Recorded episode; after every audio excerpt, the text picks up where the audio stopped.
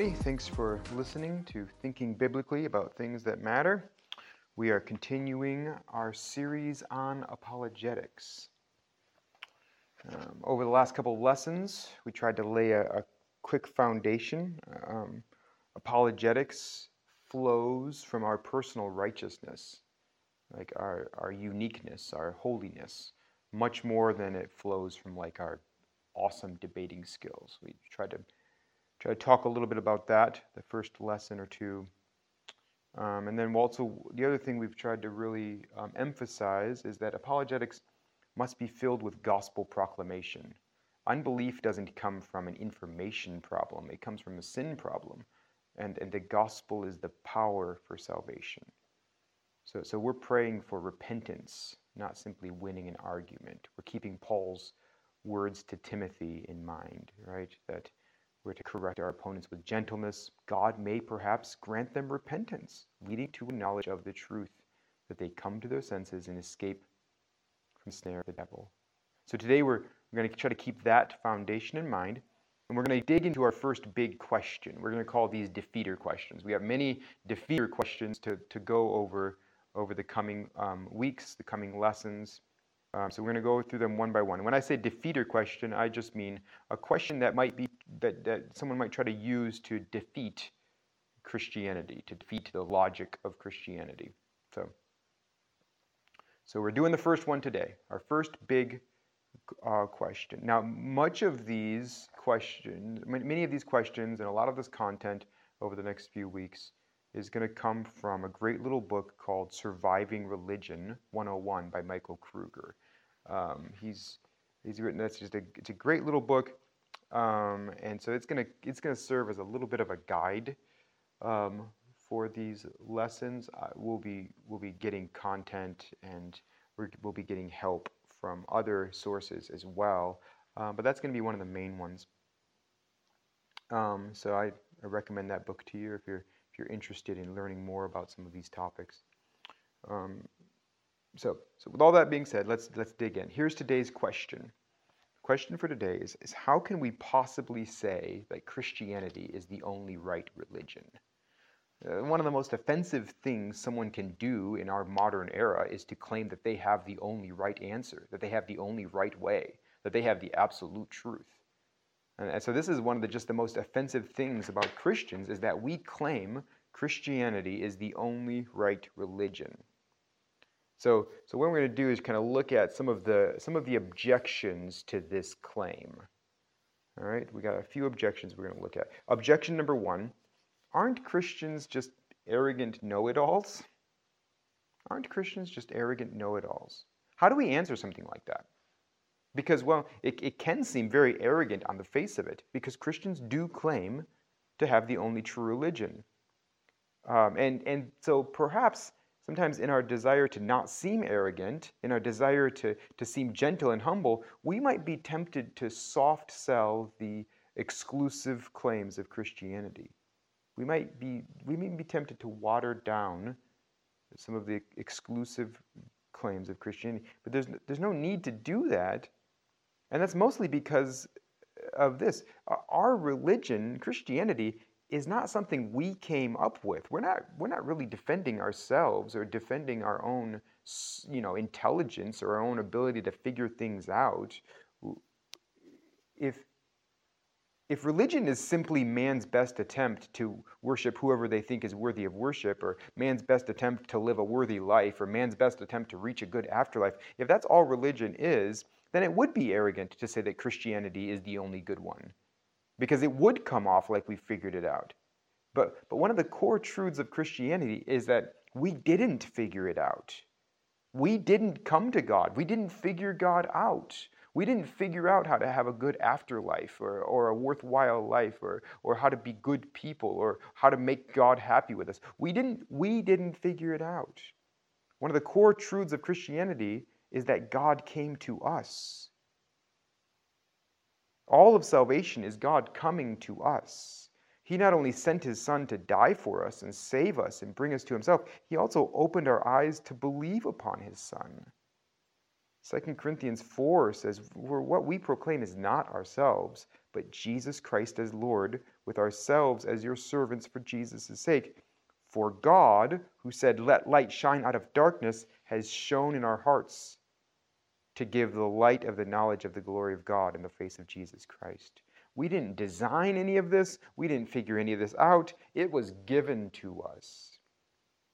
And so Christianity's status as an exclusive religion is based firmly on, on God coming to us. And, and again, it's not really about our claims about ourselves, like, like we figured out how to be good. This is, this is based firmly on the way Jesus describes himself. He's the one who says, I am the way, the truth, and the life. No one comes to the Father except through me. So this isn't a matter of our arrogance at all. We are simply saying what Jesus has said. We are, we are simply attributing to Jesus what he has said of himself. We're describing Jesus the way he describes himself. We can, unfortunately, come off arrogant. We, we shouldn't. We should be very careful not to. But, but the actual content of what we're saying is not arrogant at all. This is simply a matter of what Jesus himself says about himself that he is the way, he is the truth, and He is the life. All right, objection number two aren't all religions the same? Or, or aren't all religions equally valid? Might be another way of saying this. Aren't, aren't all religions the same? Aren't they all equally valid? Well, no, no. And, and, and if someone says this, um, if someone says this, it's because they they haven't truly. It's probably probably I shouldn't say maybe they have, but but it's probably because they haven't truly thought out what uh, thought out what what they're saying. Uh, because because in in almost all I mean in almost all religions there are some irreconcilable differences. Uh, um, and and when you get right down to it, nobody truly believes that all religions are equally valid. I mean, history is full of religions that practiced child sacrifice. We wouldn't call those religions valid. There, there are still religions around the world today where if, if a husband dies, then, then a couple days later the wife has to poison herself and be buried with her husband that's what their religion mandates. We, we wouldn't say that that's an equally valid religion. There's a religion in South America which has 800,000 members, and they all believe that they're aliens. Their, their religion teaches them that they are aliens in human form. And so, the, the, you, your, your serious minded neighbor who says, I think all religions are, are equal, they, they haven't really thought that out. No one truly believes that. And then, and then more importantly, we have to remember Christianity is fundamentally different from all other religions. It truly is a unicorn. It truly is all by itself. Christianity is not built on people doing good stuff or getting a good afterlife. That's pretty much the template for all other religions, right? Here's what it means to be good. Here's what it means to, to, to achieve a good afterlife. Those, those are some of, the, some of the kind of core templates. I mean, they're packaged very differently from one religion to another, but that's the idea. You, have to be good to, to get good reward. You have to be a good person to get good stuff in this life or in the life to come, whatever that means. Christianity is very different. Christianity is built on, on grace. It's built on Jesus dying for us even though we don't deserve it. It's, it's not built on us being good and earning something. It's, it's built on there's only one good person and, and, and he, he was punished for our sins.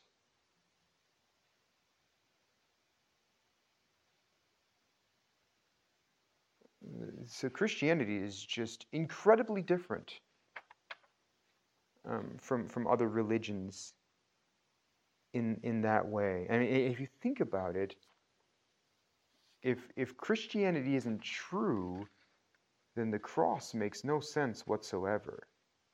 Why would Christ go through all that if there's another way to have our sin problem dealt with? If there was another way for, for humans to achieve a good afterlife, to, to, to, to, to receive a good afterlife? Whoa. whoa.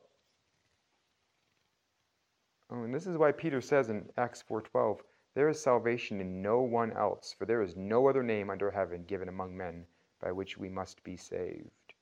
Christianity is incredibly different than all other religions. No other religion is built on is, is, is built on someone else accomplishing for you what you could not accomplish for yourself.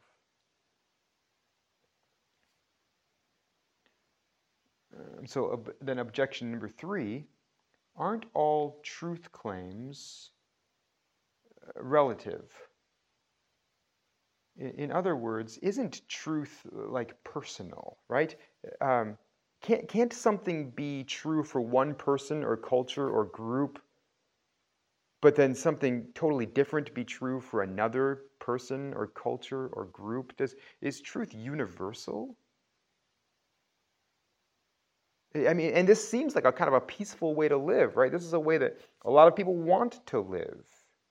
Christianity can be your truth.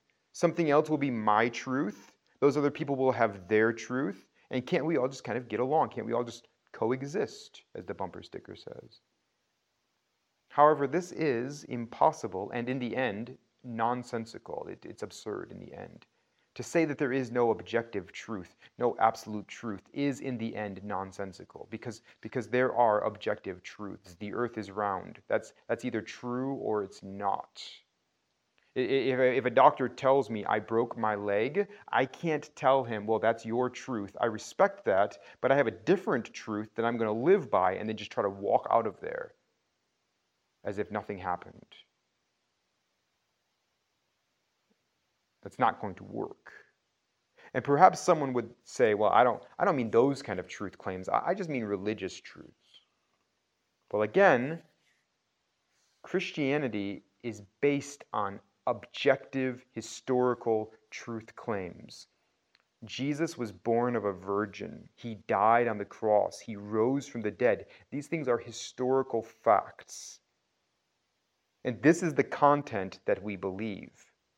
And so this is actually why another another big reason why when we speak about the gospel, we shouldn't speak only in terms of like our relationship to Jesus, like our like like Jesus is in my heart or Jesus has.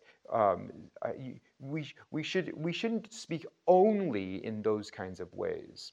When we're explaining the gospel to someone, we have to explain it as historical fact. Like the content that someone must believe is that Jesus was born of a virgin, that he lived on earth a completely, perfectly sinless life, that he died on the cross. And when he did, he was paying for our sins. And then, then the Father raised him from the dead, and he ascended to heaven, where he is now seated at the right hand of God. These are historical, actual, physical realities. These are truths. And so there's not anything relative about this. That either happened or it didn't. That either happened or it didn't. And if it happened, then, then you have to deal with it.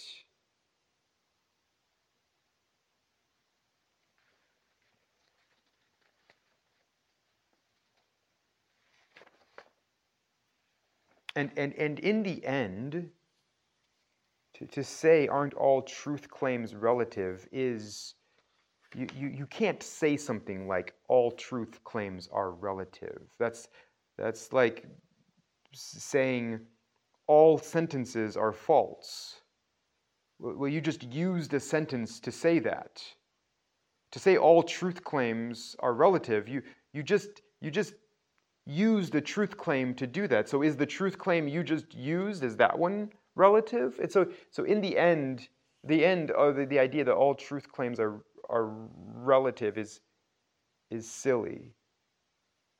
And so when we're talking about the gospel, we must talk in actual historical content.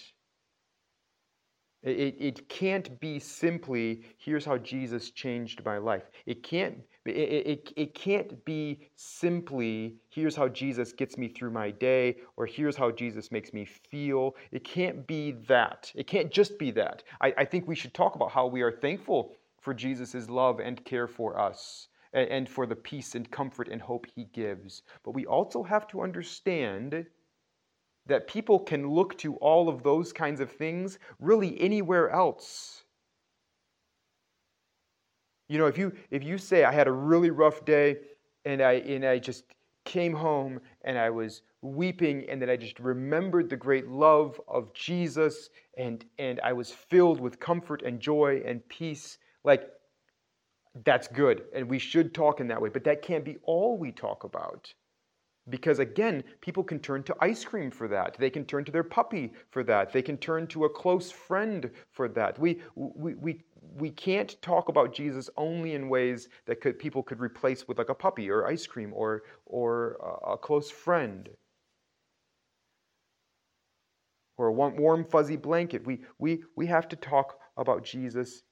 It's good to talk about him in ways where we're, we're, we're subjective joy that he gives us, but we must talk about him in concrete, objective truth. Like Jesus was born of a virgin, Jesus lived a sinless life, Jesus died on the cross. These things happened. Jesus was raised from the dead. This happened. And, and we also have to remember to say all truth claims are relative is, is absurd. Perhaps you've heard the elephant analogy. Uh, Michael Kruger, in his book, sort of dismantles that analogy. Let me, let me read this for you. Religion, relativists say, is like blind men feeling different parts of an elephant. As the blind men try to determine what an elephant is like, one feels the trunk and says, An elephant is like a snake. Another feels the tail and says, An elephant is like a rope. Another feels a leg and says, An elephant is like a tree trunk. And so the argument goes. They are all right because they are each seeing only one part of the truth. And so a relativist would say that's the way religion works, right? It's like it's like looking at an elephant and and but if you're blind, so so you can't see it, all you can do is feel it. So you, and you can only feel one part of it. So that if you're feeling the trunk, you're like, oh, it's like a Eh, it's like a tree trunk. If you're feeling the tail, oh, it's like a rope. Or oh, if you I mean, if, you, if it's a leg, you, you, it feels like a tree trunk. If it's the tail, it, it, it feels like a snake. If it's a or if it's a trunk, it feels like a snake. If it's a if it's a tail, it feels like a, a rope. Man, I'm really butchering this. Sorry, but you understand the point. You understand the point. So Michael Kruger goes on to say, um, the core problem with the elephant analogy is that the person using the analogy is assuming that they are not that, that, that, that they see the whole elephant. So, so in, order to, in order to make this analogy, you have to assume that you can see the whole elephant. Right? Someone is assuming omniscience. Someone is assuming omniscient knowledge. How could the person who's creating the analogy know how all religions work? Why aren't they blind as well? And why should this person be exempt from the very analogy that they gave? Again, this looks like a modest claim. This looks like a humble claim that, that religions are seeing only part of the truth. But again, this, this works out to be pretty dogmatic. And again, Christians understand the way religion really works. We, this is our claim. But, but, but the difference is we don't base that claim on our own efforts to figure out God. Rather, we believe that God has revealed himself to us by grace. Or to put it differently, we think the elephant speaks. The, the elephant has told us what he is. Unlike the analogy in which the elephant is silent, leaving it up to blind men to figure him out, Christians believe that God has plainly told us what he is like, and there is nothing arrogant about simply believing what God has said about himself.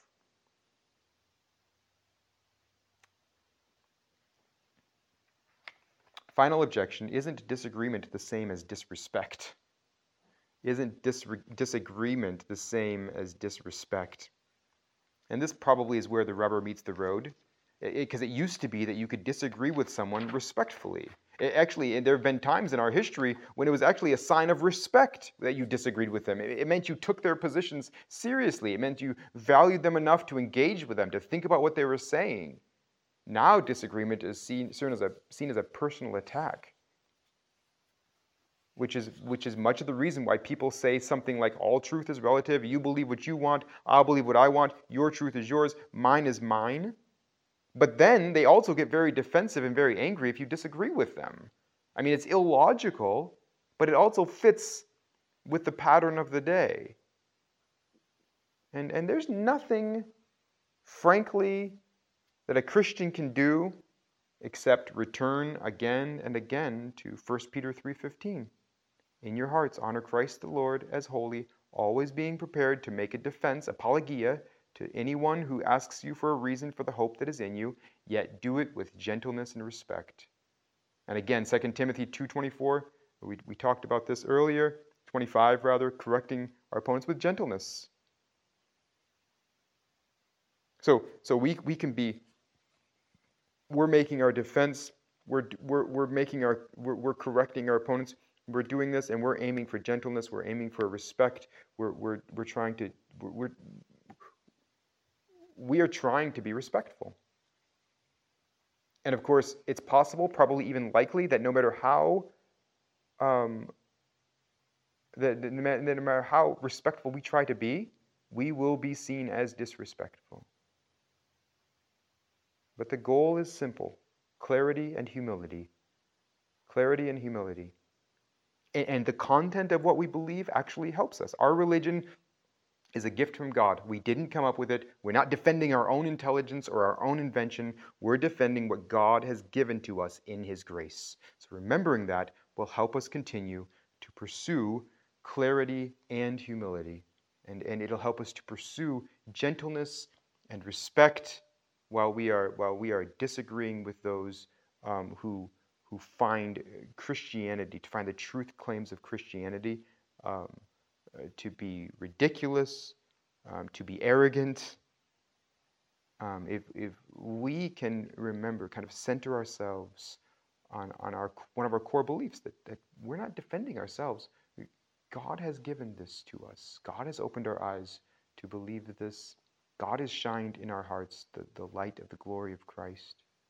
Um, and, and, and, and so when we're, we're making a defense, we're, we're making a defense for the hope that is within us. We're, we're making a defense of what God has given to us. And this is for this is for His glory by His grace. And we'll uh, we will talk more about this um, next time. We've got another defeater question. Our, our next defeater question is Aren't Christian morals hateful and intolerant? So that's what we're going to dive into the Christian morality. Isn't it, isn't it hateful and intolerant? We'll, we'll dive into that next time. Until then, thanks for listening.